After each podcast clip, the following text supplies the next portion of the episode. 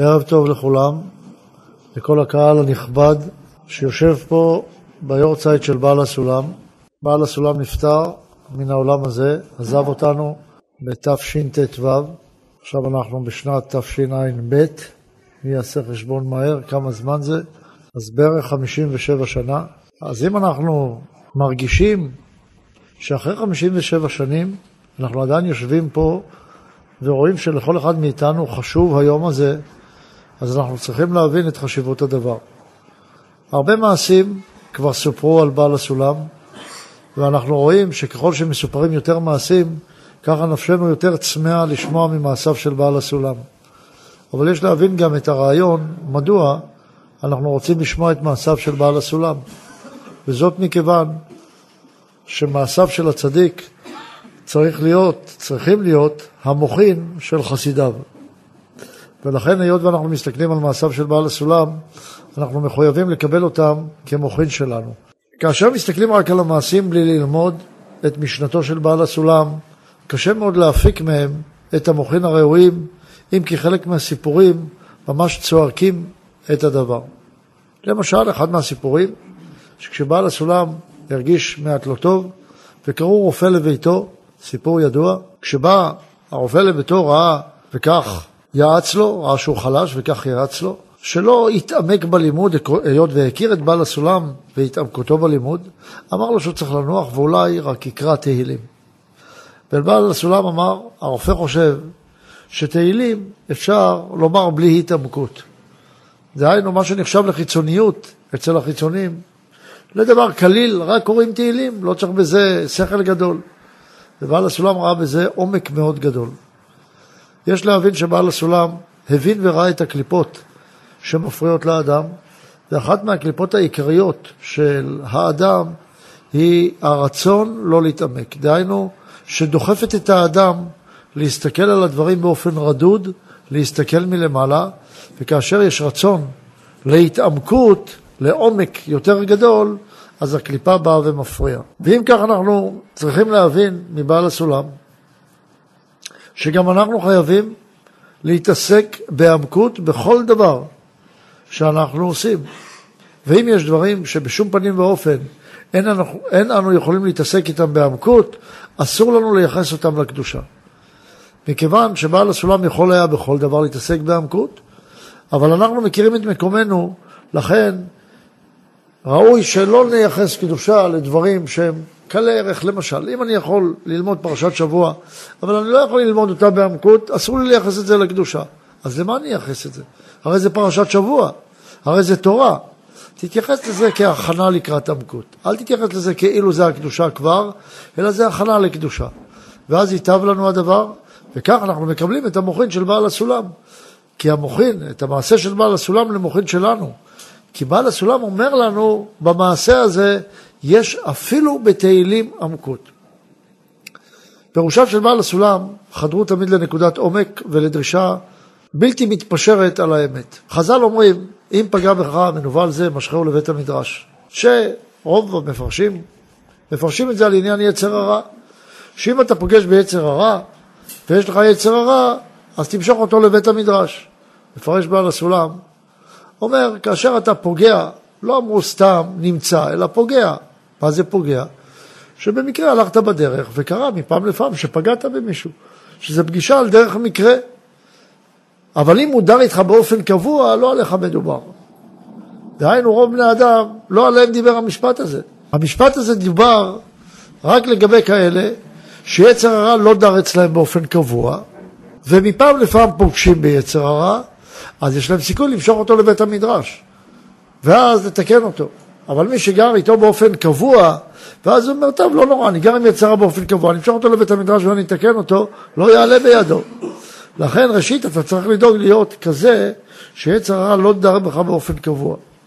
ועוד אמר בעל הסולם, וזה מתקשר קצת לאותו עניין, היה אחד מתלמידיו שאמר לו, אתה רוצה להוציא את עצמך מתאוות העולם הזה, ככה אתה מספר לי, אבל בכל פעם שאתה עושה את זה אתה משאיר איזה מסמר. למה? מפני שאתה מפחד שאולי לא תורשה לחזור. מספר, כידוע מספר חסידים, כאשר אדם עוזב את ביתו, צריך להשאיר לפחות מסמר אחרת, לא יכול לא רשאי לחזור לגור בביתו במשך כמה שנים. אסור להשאיר את הבית ריק בלי כלום, אלא צריך להשאיר משהו. ולכן, אומר באופן מאוד חודר, אומר לו, אתה לא באמת רוצה לעזוב את היצר הרע, אתה לא באמת רוצה לעזוב את תאוות העולם הזה. אם היו אומרים לאדם, אומר הרבש, שאפשר להוציא ממנו את כל תאוות העולם הזה, לא היה רוצה. הוא רוצה את תאוות העולם הזה. הוא אומר, אני רוצה רוחניות, אבל הוא משאיר מסמר כדי שיוכל לחזור לאותו בית. כי אולי חס ושלום, הקדוש ברוך הוא יסכים ויקח לי את תאוות העולם הזה. לכן האדם צריך לראות שאם הוא רוצה להיות משוחרר באופן אמיתי, אז הוא צריך להשתחרר מתאוות העולם הזה ולא להשאיר עוד איזשהו פתח שאולי הוא יכול לחזור. הנקודה הזאת היא שלוותר על הכל זה דבר מאוד מפחיד, זה לא דבר פשוט. לא כל אחד יכול לכך, אבל בעל הסולם חינך בדיוק למציאות הזאת. אמר בעל הסולם שהשעבוד לבני אדם הוא דבר קשה מאוד. היות והשעבוד לבני אדם מצריך גם את השעבוד לדעותיו של האדם. כאשר אתה משתעבד לדעותיו של האדם ואתה לא משועבד לקדוש ברוך הוא, אז בהכרח אתה צריך לקבל את דעתו של האדם שאליו אתה משועבד. לכן הוא ראה בשעבוד זה דבר קשה מאוד. בעל הסולם לא כל כך דאג לפרנסתו, וזה קצת קשה להבין. היה לו תקופה שהיה קצת, היה חי בדוחק מאוד גדול, וזה פלא פלאים איך אדם עם כישרונות עצומים כאלה חי בכזה דוחק. לפעמים כסף לספרים, לקנות דפים, לכתוב ספרים, לא היה לו, היה צריך לכתוב על חתיכות נייר שהיה מוצא. עד כדי כך. היו ימים שלמים שלא היה בא אוכל לפיו. בתקופה שמינו אותו כשבא לארץ לרב בגבעת שאול, אז היה לו איזה שנתיים עד שירד ללונדון לכתוב את פנים מהירות ומסבירות. היה לו קצת רווחה, אבל מעבר לזה חי בדוחק מאוד גדול. אבל זה בגלל שלא השאיר מסמר. הוא לא השאיר מסמר. הוא ויתר לגמרי וכך חינך. צריך לוותר באופן טוטאלי על הגשמיות. יבוא בן אדם ויאמר, אבל אני לא יכול, איזה מין תורה זאתי, שנותנים תורה שאי אפשר לקיים אותה. אתה צריך לדעת שזאת נקודת השאיפה, ולהגיע אליה אתה צריך לאט לאט.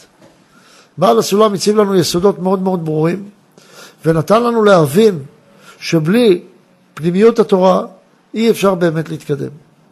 הוא התרע, חזר והתרע, שחייב ללמוד את פנימיות התורה, ובלי ללמוד את פנימיות התורה, כל חיצוניות התורה הופכת לדבר יבש, ואומות העולם, שהם מבחינת החיצוניות, מתגברים על ישראל, וכל זה בשביל שלא לומדים את פנימיות התורה.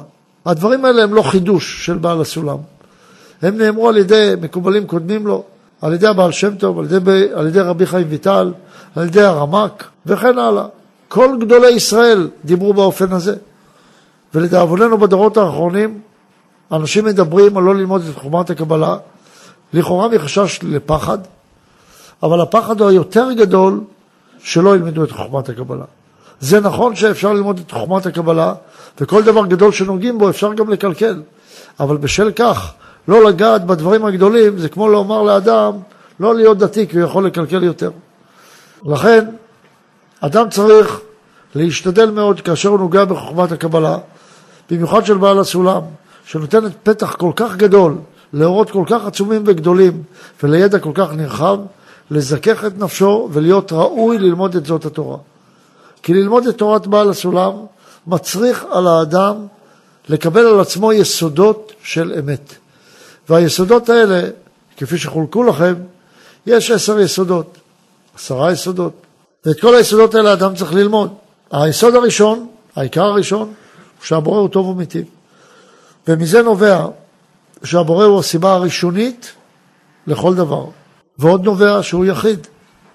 שכל פעולותיו, שנראות לנו כפעולות רבות, כולן פעולה אחת של השפעה. וג' הוא מיוחד, כל מושא פעילותו הוא להשפיע.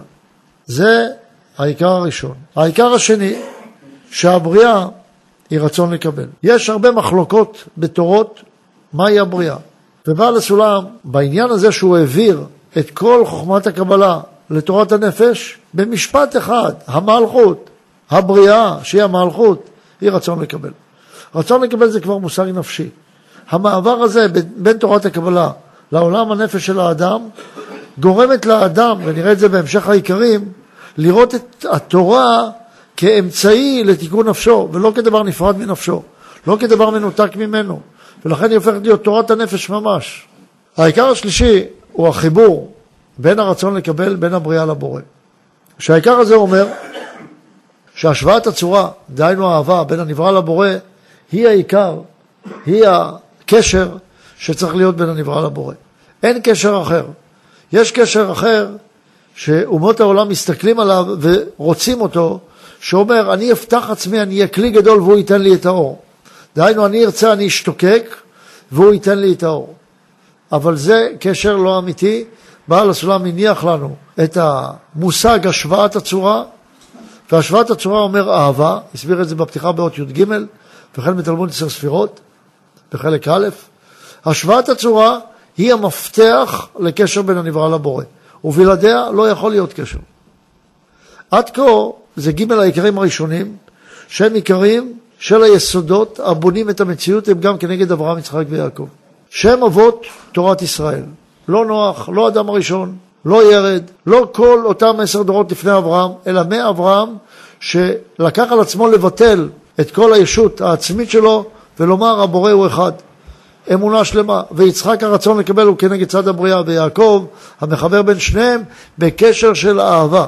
אבל כל זה צריך דרך גם, ויש עיקרים גם בדרך. העיקרים בדרך הוא שהאדם הוא פנימיות ולא חיצוניות. פנימיות מלשון פנים, חיצוניות מלשון חצי. האדם הוא פנימיות ולא חיצוניות. כי אם האדם הוא חיצוניות, הוא לא יוכל באמת להתקשר לבורא.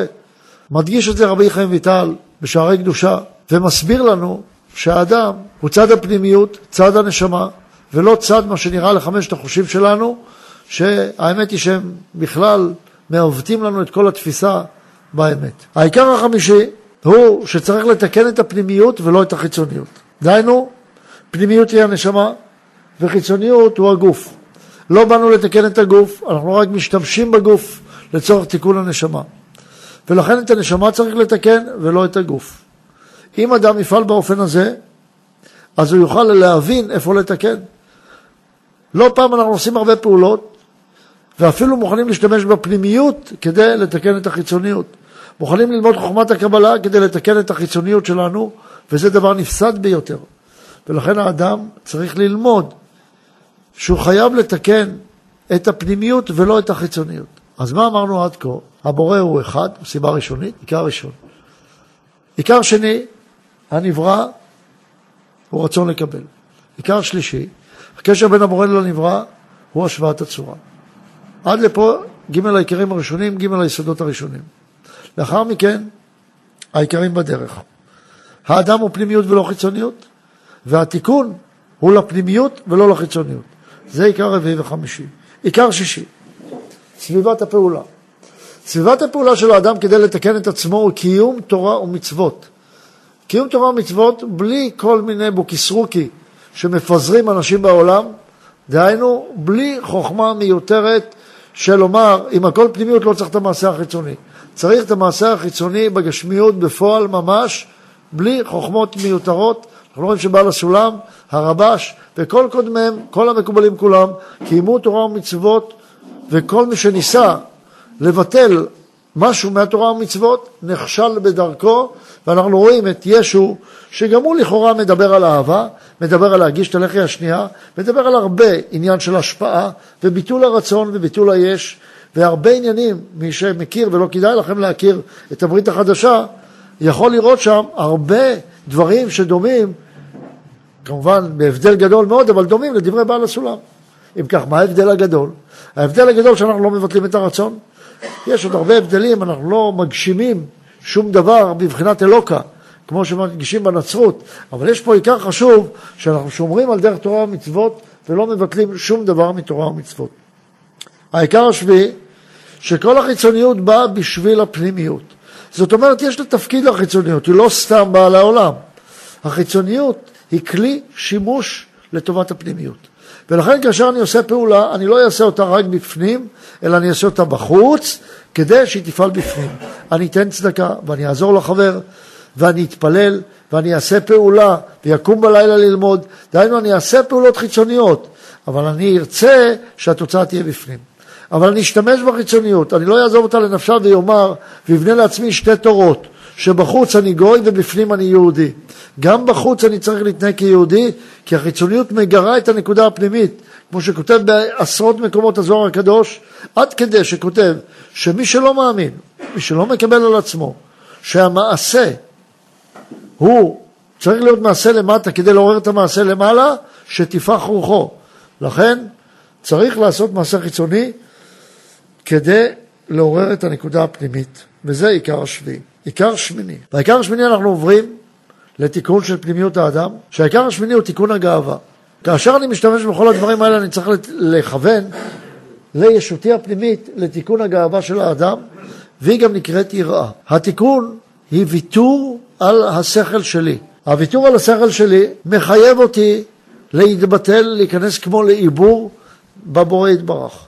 את זה עושים על ידי רב שאומר בעל הסולם בהקדמה, במתן תורה, במאמר לסיום הזוהר, אומר שצריך רב שחי היום, וזה דבר קשה, אבל הוא נותן שם את הסיבות הידועות, שכלפי רב שלא נמצא צריך לקבל הכל, לקבל רב, גם אם קיבלת וטעית וחזרת, ואתה יכול לעשות את זה לפרטים, וכל דבר שאתה עושה נשמר לך, אבל הוא אומר שצריך להתבטל לרב, זה דבר מאוד קשה, אבל זה נצרך, אין ברירה.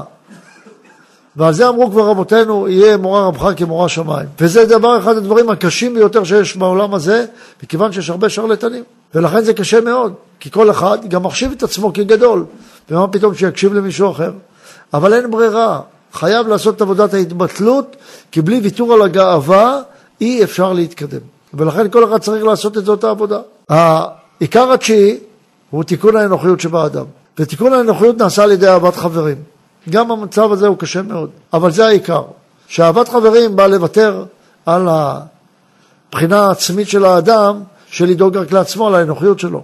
ופתאום הוא צריך לדאוג לכלל, והגוף זועק, מה איתי? והוא צריך לדעת האדם שכאשר הוא לא עובד עם הכלל, הוא לא יכול לוותר על אנוכיותו. חייב לעבוד עם כלל. כלל גימטריה 80, מצביע על מבחינת הנשמה, 8 כפול 10 בבחינת זעיר אנפין. זה התיקון הראשון של זעיר אנפין, זה אצילות אחרי שבירת הכלים. קודם כל, לשתף את כל הבחינות שעבדו בנפרד בעולם הניקודים, שכל אחד בא ואמר אני אמלוך בגאוותו הגדולה ורצה לקבל רק לעצמו, ומזה נהייתה שבירת הכלים, מזה נהיה חטא אדם הראשון. והתיקון הראשון שלנו בתור עם ישראל הוא לעבוד בקבוצה של חברים, אבל לא לעבוד בקבוצה רק כרשום בקבוצה, אלא לעבוד מבפנים בקבוצה, מתוך רצון פנימי אמיתי לעבוד למען הכלל. כי מי שלא עובד למען הכלל ועובד למען עצמו, גם אם הוא עושה הרבה מאוד למען הכלל, אבל הוא לא מוכן למסור את עצמו, שהכלל יגיד מה הוא רוצה ולא הוא עצמו, אז זה לא עבודה אמיתית. אם אדם עובד למען הכלל כדי שהוא יתקדם, זה גם לא עבודה אמיתית. הוא צריך לעבוד למען הכלל כדי שהכלל יתקדם. שהכלל צריך להיות, להפוך להיות הישות שלו ולא הוא עצמו. לוותר על הישות העצמית, והישות של האני המשותף היא הופכת להיות הישות האמיתית. אם אני מקבץ את כל שמונה החוקים לחוק הזה, אז אני יכול לעשות את העבודה. החוק העשירי הוא בחינת משיח. משיח נקרא בחינת יחידה. בחינת יחידה זה אומר שהכל בי מתוקן. גם העולם הזה שלי, דהיינו גם הרצון לקבל שלי, גם הרצון להשפיע, גם התת מודע שלי הנפשי וגם המודע שלי הנפשי. הכל מתוקן מבחינת ההשגה המלאה, הן במוחין והן בהתפשטות המוחין לגוף. האדם חייב להיות מאושר באופן מלא כל הזמן. זה מטרת הבריאה שאליה אני צריך להגיע, ואליה מגיעים רק לעתיד לבוא. לא מגיעים אליה אפילו לא בעולם הבא, שזה זד דבינה, אלא רק בגר דבינה שנקרא לעתיד לבוא. לכן כל אדם, אם יקבל את העיקרים האלה מבעל הסולם, לא יוכל לטעות. אבל אם לא יקבל את העיקרים האלה, ודאי שיכול לטעות בדרך. ולכן כל פעם אנחנו לוקחים את כל הלימוד שלנו, את כל ההבנות שלנו, כל מה שאנחנו שומעים, אנחנו מסננים דרך המסננת הזאת של עשרת העיקרים האלה, עשר העיקר, עשרה העיקרים האלה. ואם אנחנו ככה נלך, אז בעזרת השם אפשר להצליח. אז יהיה לנו את הכוח לא להשאיר מסמר. ואם לא נשאיר מסמר ויהיה לנו את הכוח לזה, אז ודאי דרך שם נוכל להתאחד. בעל הסולם, נשמה שירדה לעולם, ואנחנו צריכים להיות אסירי תודה לכך, לקדוש ברוך הוא, יתברך, שהוריד לנו כזאת נשמה לעולם. אבל כאשר נותנים לנו מתנה, ראוי להשתמש בה. ואם היינו מנסים לחשוב מה רוצה בעל הסולם, הדבר הגדול ביותר שהוא היה רוצה, שנשתמש בדרכו כדי לעשות את התיקון הנצרך. לא ניקח את דרכו ונשתמש בה נגד מה שהוא רצה. את דרכו ונשתמש בה לתיקון הנצרך, דהיינו לאהבת ישראל, לאהבת חברים, לביטול הגאווה, ובעזרת השם לביאת משיח צדקנו, במהרה בימינו, אמן ואמן.